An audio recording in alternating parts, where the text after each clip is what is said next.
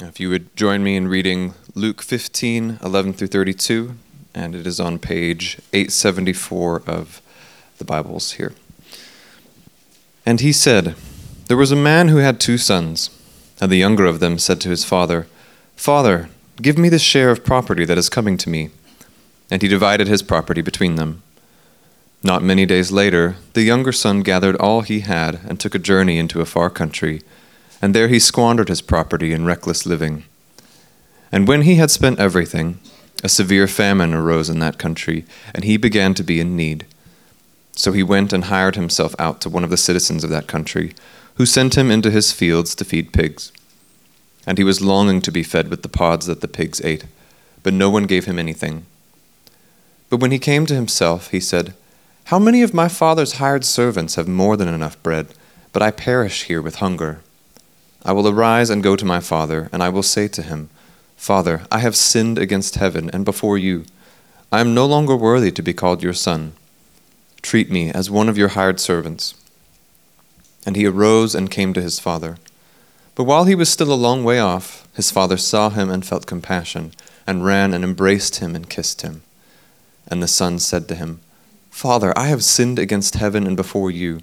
I am no longer worthy to be called your son. But the father said to his servants, Bring quickly the best robe, and put it on him, and put a ring on his hand, and shoes on his feet. And bring the fattened calf, and kill it, and let us eat and celebrate. For this my son was dead, and is alive again. He was lost, and is found. And they began to celebrate. Now his older son was in the field, and as he came and drew near to the house, he heard music and dancing. And he called one of the servants, and asked him what these things meant. And he said to him, Your brother has come, and your father has killed the fattened calf, because he has received him back safe and sound. But he was angry and refused to go in. His father came out and entreated him, but he answered his father, Look, these many years I have served you, and I never disobeyed your command, yet you never gave me a young goat, that I might celebrate with my friends. But when this son of yours comes, who has devoured your property with prostitutes, you kill the fattened calf for him. And he said to him, Son, you are always with me, and all that is mine is yours.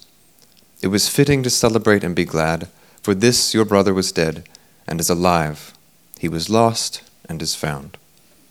This is the word of the Lord. Thank you, Isaac. If you'd like to keep that passage open in front of you, and we'll look at that together. Uh, also, just to say that uh, Laura, this was her last Sunday playing with us before she goes back to France uh, in July. So, just want to say thank you to Laura for serving us so well and uh, we'll be praying for you as you go back uh, to France. Okay, let's look at this passage together. Let's pray and uh, we'll look at it. Father, we thank you for your word, and we pray that as we spend time in it now, that um, you would give us a, a fresh glimpse of who you are, your character, and your ways, that it would cause us to, to long to know you more. And we pray that um, you would speak to us by your Spirit and uh, show us Christ. And we pray these things in his precious name. Amen. Well, uh, with the rising cost of living, there has been a lot of talk about cancelling various streaming subscriptions. Uh, a few w- weeks ago, Netflix got the chop in our house, and I'm facing regular pleas for its return. Uh, when it comes to cancelling a service, there are some important factors to consider, like which shows uh, can I not live without? Uh, and maybe there are particular shows that you would find it hard to say goodbye to.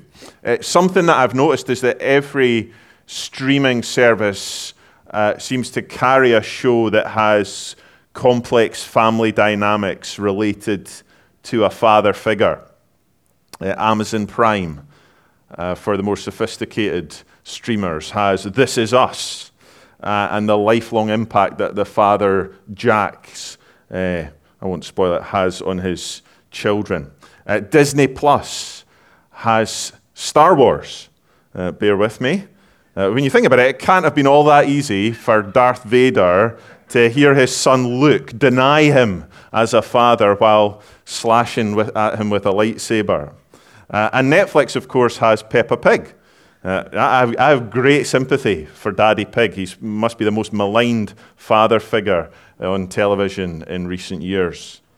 Uh, family complexity is a familiar narrative in our entertainment world.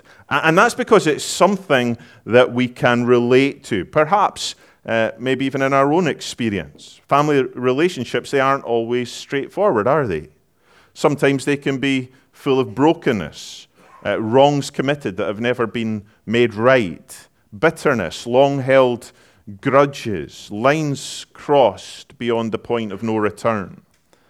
And it was perhaps because it was easily relatable that Jesus' third parable in Luke chapter 15 was all about a family, specifically a father who had two sons, two sons who rejected him in very different ways. And it's a story that he told to two groups of people who were gathered round him that day. Uh, we learned about them last week. They're, they're described in verse 1 to 2 of chapter 15. We read there Now the tax collectors and sinners were all drawing near to hear Jesus, and the Pharisees and the scribes grumbled, saying, This man receives sinners and eats with them. So the first group of people, the tax collectors and sinners, we saw last week that they were the cancelled of society.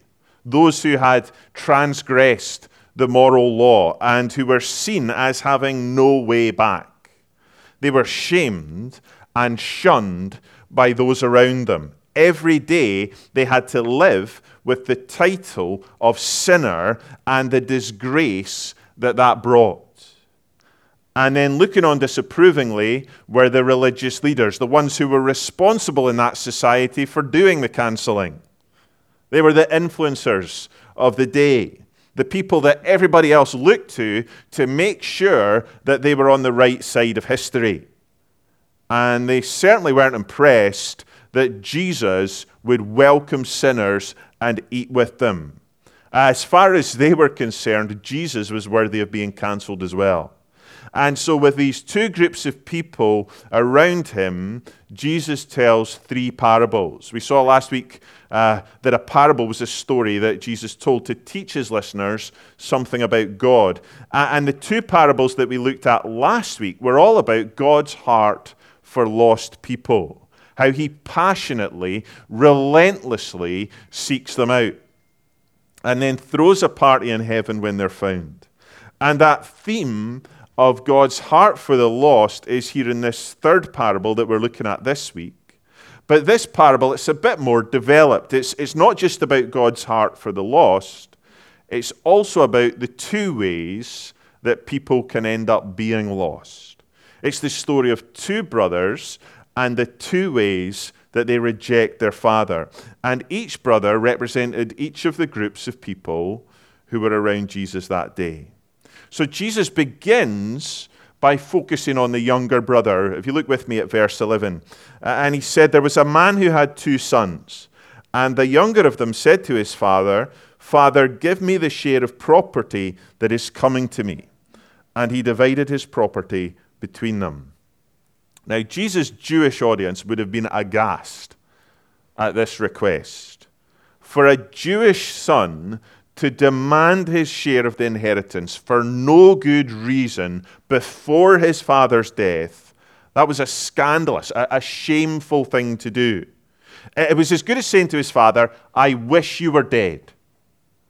And, and yet, this father despite the, the heartbreak that that would have caused him, and despite the public shame it would have brought to the family as the, the for sale sign went up on his younger son's portion of the property, the father, at great personal cost to himself, he gives this son what he asks for. And verse 13 Not many days later, the younger son gathered all he had and took a journey to a far country. His response to his father's generosity, a generosity he certainly didn't deserve, was to get as far away from home as he possibly could, as soon as he could. And there, verse 13, he squandered his property in reckless living. This guy went away and he partied hard. He blew his father's hard earned cash on a pursuit of pleasure. Jesus' audience would have known what reckless living meant. It meant living in ways that broke the moral law, that broke the Ten Commandments. Specifically, in this son's case, his money was being blown in an attempt to satisfy his lust. Later on in the story, in verse 30, the older brother condemns his younger brother for devouring the father's property with prostitutes. See, even though he'd run away to a far country, the stories were still getting back of just how morally repugnant, how shameful this guy's life had become. While the father grieved, the son partied. But the good time, it didn't last for a long time. Verse 14 And when he had spent everything, a severe famine arose in that country, and he began to be in need. So he went and hired himself out to one of the citizens of that country, who sent him into his field to feed pigs. And he was longing to be fed with the pods that the pigs ate, and no one gave him anything. Now, for Jesus' Jewish audience, that would have been the worst job imaginable. Pigs were seen as unclean animals. So, for a Jew to have the job of feeding them, that really was the lowest of the low. This son, he found himself in a situation where everything had been stripped away. He had blown his inheritance, which meant he had no future prospects. He would have been considered unclean, and so he could not have observed the Sabbath even if he wanted to. To all intents and purposes, he had lost his identity as a Jewish man. And he was in such a desperate state that he longed to eat the slops in the pig's trough. And yet, no one, we're told, gave him anything. At his lowest ebb, in that far country, nobody looked out for him. He was totally and utterly alone. The pigs had it better than him his identity, his future, his so called friends, all were lost. He was lost. For his Jewish audience, Jesus could not have painted a more vivid picture of a lost person. Uh, if the son, that younger son, had been in the crowd that day, he would have been right in there amongst those tax collectors and sinners cancelled, shamed, disgraced. But at his lowest point, when it seemed like he had nowhere left to turn, he remembered his father. If you look with me at verse 17, but when he came to himself, he said, How many of my father's hired servants have more than enough bread? But I perish here with hunger. I will arise and go to my father, and I will say to him, Father, I have sinned against heaven and before you. Treat me as one of your hired servants. Isn't that incredible? Doesn't that tell you something beautiful about the father in this story? That the son who had wished his father dead who had blown his inheritance, who had shunned him and shamed him, who had run as far away from him as he could. When he came to himself, he had hope that even after all that he had done, how he had sinned against him, the Father might still accept him as a hired servant for, for this son to have any inkling at all that there might even be the slightest possibility of that, that tells you what a wonderful father this son must have seen as he grew up under his roof. To believe that even now, it was still possible for him to head for home. If his father had been harsh with him as he grew up, or if he'd been emotionally unavailable, or if he'd been constantly picking up on his faults and telling him that he needed to do better, well, then that son would have wallowed in that pigsty for the rest of his days.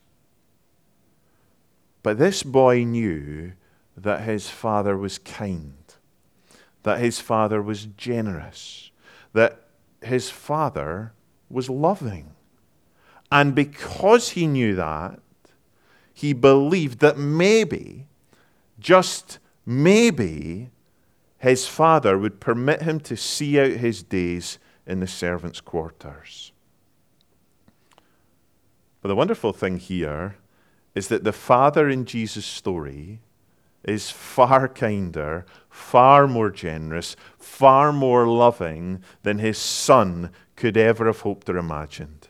If you look with me at verse 20, and he arose and he came to his father. But while he was still a long way off, his father saw him and felt compassion and ran and embraced him and kissed him. So, so long before this boy ever reached home, his father saw him. He saw him. He, he'd been searching the horizon for a glimpse of his son, longing, praying that he would one day come home. This father who had been broken-hearted, who had been shamed by his son's behavior, who would have been perfectly within his rights to condemn him and send him away. Instead, he felt compassion. And he ran to him. Something that would have been completely undignified for a man of his standing to do. He ran to him and he embraced him and he kissed him his son was unclean in every sense. He was morally repugnant. And physically, he would have been absolutely stinking, enough to make you retch. But his father didn't care. He grabbed him tight and he kissed him. And as his son begins to recite his plan to live as a servant, the father, he won't hear any of it. He's too busy giving instructions to his servants, instructions that are all about restoring this boy, not as a servant, but as a son, as his cherished son. Verse 22. But the father said to his servants, Bring quickly the best robe and put it on him, and put a ring on his hand and shoes on his feet. All of those things are clear markers to everyone that this boy was not to be treated as a slave. He was a son. And there was nothing about this son's return that was going to happen quietly. The father orders the servants, verse 23, and bring the fattened calf and kill it, and let us eat and celebrate. Uh, the fattened calf was saved for only the most special occasion. Now, up to this point in its life, that calf had been living it up. He had been lavished with the best grazing, regular belly rubs, and serenaded with classical music.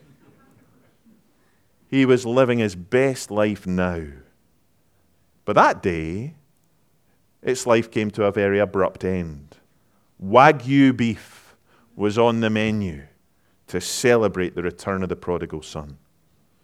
It was time for a great celebration because verse 24 the father declares for my this my son was dead and is alive again he was lost and is found i mean just imagine what it must have been like being one of the sinners in the crowd that day listening to Jesus. Cancelled by your culture, condemned, shamed, with no hope of restoration, lost. And yet, here was Jesus saying that there is no depth, that you could sink to, no sin that you could commit, that the Father, in His mercy, love, and grace, can't forgive. That if you come to your senses, if you turn from your sin, if you repent, He will welcome you as His child. And there will be the most incredible celebration in heaven just for you. No wonder those sinners gathered to hear Jesus that day. And that same invitation is held out today.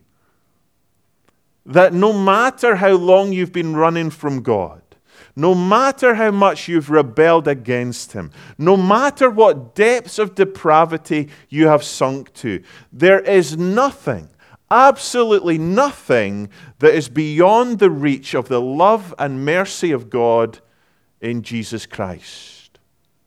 God is still in the business of finding lost people. I wonder what your image of God is. Many people have the image of God as a harsh taskmaster who's constantly dissatisfied with our performance. We have this wonderful image of God in this parable of a father who longs to welcome lost children home. But there are two types of lost people, and they're both represented in this story, just as they were both represented in the crowd that day. If you look with me at verse 25. Now his older son was in the field, and as he came and drew near to the house, he heard music and dancing. So, so for the first time, Jesus' listeners, they hear about the elder brother. And the first thing that strikes you about him is that he was clearly a hard worker. He was busy in the field, no doubt trying to salvage the family business after his younger brother had blown a huge hole in the budget. You can just imagine how the local townsfolk spoke to him and about him. No doubt with the utmost respect for the way that he had kept working hard for his father after his brother had abandoned them. How many times had he been commended for his loyalty while his younger brother was condemned? He didn't take his brother's lead and ask for his share of the inheritance. He didn't leave his father destitute. No, he was a good son. He was a loyal son, a hard working son. He played by the rules. And as he wiped the sweat from his brow after another hard day's labor, he heard the sound of music and dancing he discovers there's a huge party going on, and we read verse 26 And he called one of the servants and asked what these things meant. And he said to him, Your brother has come, and your father has killed the fattened calf, because he has received him back safe and sound. The elder brother, he discovers what the party is all about. But rather than being delighted that his little brother is home, that he's safe, that he is restored to the family, we read verse 28 but he was angry and refused to go in. Isn't that tragic? That this brother's response was one of anger rather than joy. Why? Why did he respond like that? Well, because it wasn't fair, was it? His younger brother received something that he didn't deserve, that he hadn't earned. What he deserved was rejection, punishment, justice. But what he received was forgiveness, celebration, restoration. And the elder brother, he was in infuriated by the injustice of it all. That his younger brother, who, unlike him, hadn't played by the rules, was welcomed home. Not just welcomed, celebrated in the most extravagant of ways. I mean, Wagyu beef coming out for this guy. And if we're honest with ourselves, maybe we sympathize with the elder brother a bit more than we'd care to admit. The injustice of it all. The fact that the younger brother didn't have to pay for what he'd done. He didn't have to earn his way back into the family. There was no penance that had to be achieved. It's not right. It's not fair that he should be restored with celebration and feasting. If anything, the guy who played by the rules should have been the one who was celebrated. That's the way our society works, isn't it? That's how cancel culture operates. If the court of public opinion judges someone to have done something wrong, then they need to be punished. No mercy, no grace, just punishment for those who deserve it. And that was exactly the attitude of the Pharisees, looking on disapprovingly at Jesus that day. As far as they were concerned, there was no way back for the cancelled people hanging around Jesus. No mercy for sinners. But that attitude, it came from a failure to understand their own lostness. You see, despite the elder brother's refusal to go in to the party, wonderfully, the father came out to meet him. Something that would have been embarrassing for him to have to do. But the father loved both his sons. He wanted both of them to be at the party. But the elder brother, he wasn't having any of it, verse 29. But he answered his father, Look, these many years I have served you, and I never disobeyed your command, yet you never gave me a young goat that I might celebrate with my friends. But when this son of yours came, who has devoured your property with prostitutes, you killed the fattened calf for him. As joyous as the reunion between the, the younger brother and the father had been, this encounter is full of sadness. The elder brother clearly had no love for his father. He speaks to him with a total lack of love and respect. And he had no love for his brother either. He reels off all his faults and, and failings as he compares himself in a favorable light. But perhaps most tragically of all, despite living under the same roof as his father all his life, it's clear that the elder brother really didn't know him. He didn't know him like his younger brother did. He failed to appreciate the privileges he had as a son. That all that belonged to the father was his. His relationship to his father had been one of slavish obedience. He hadn't worked out of love for him. He didn't recognize the father's love. He didn't receive the father's acceptance. He thought he had to earn it and he thought he had earned it. He thought he deserved a reward for his obedience, that his father loved, that his father owed him. He was just like the religious leaders who were gathered there that day, who thought that their obedience to the law, their moral record, the fact that they were good people, had earned them acceptance by God. And because they thought that acceptance by God was based on performance, that's why they looked down on the sinners that day. They condemned them for not living up to their standards. And they could not abide the idea that God could accept people like that. People who had failed to obey the law, people who weren't religious like them. And that's what religion is essentially the belief that if I am a good person, I'll be accepted. That if I say the right things and do the right things and abide by the moral norms of the moment, if I make sure I'm on the right side of history, then God will accept me. And if we believe that, then we will be very quick to compare ourselves favorably to people whose sin is more obvious than ours. Quick to condemn those who fail to live up to our standards. The problem is being good, obeying so that God owes us. Well, like the elder brother, like the Pharisees, that's just another way of being lost. The elder brother, he failed to see that. He lived towards his father as a slave, not as a son. And the tragic ending to this parable is that the elder brother ends up out in the cold while the younger brother is in enjoying the feast. Unlike his younger brother, the elder brother, he failed to come to his senses. He failed to recognize his need.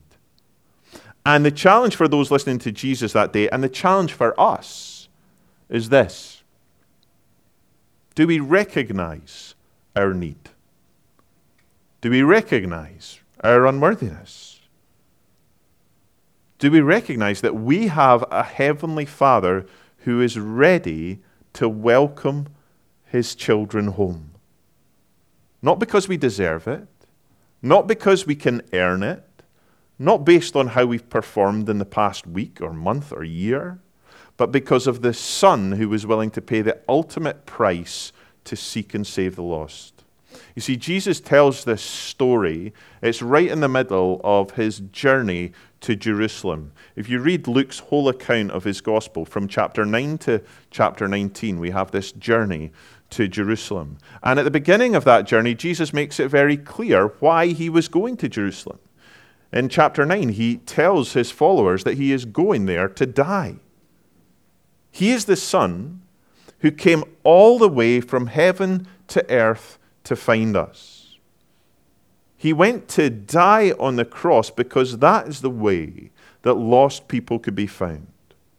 He's the Son who lived a life of loving, perfect obedience to his Father, a Son who was willing to give up his own life so that we could be welcomed into God's family, a Son who was stripped of his robe and took our sin and our guilt so that we could be clothed with the robes of his perfect obedience. The message of Jesus' story is that no one is so lost that they cannot be found by the love of God in Jesus Christ. It's a message that says that there is hope in the pigsty. There is hope in the darkest moments of despair. And there is forgiveness for our rebellion and it is to be found in Jesus Christ. It's a message for elder brothers and younger brothers that are welcome into the family of God and a glorious celebration is waiting for anyone who comes home. Let's pray together. Our Father, we thank you that you are a God who welcomes lost children home. Lord, however far we think we might have fallen, there is no depth that we could fall to that your love cannot pick us up from. And Lord God, if we're here today and we think that we deserve your acceptance, that we can earn it, Lord, would you reveal to us just how far we fall short of that? And yet, how gracious and loving you are that you offer a welcome home today. And as we come to this table to take bread and wine, would you remind us by your Spirit of your grace and mercy in Jesus Christ? And would we be refreshed and renewed today? We pray these things in Jesus' name. Amen.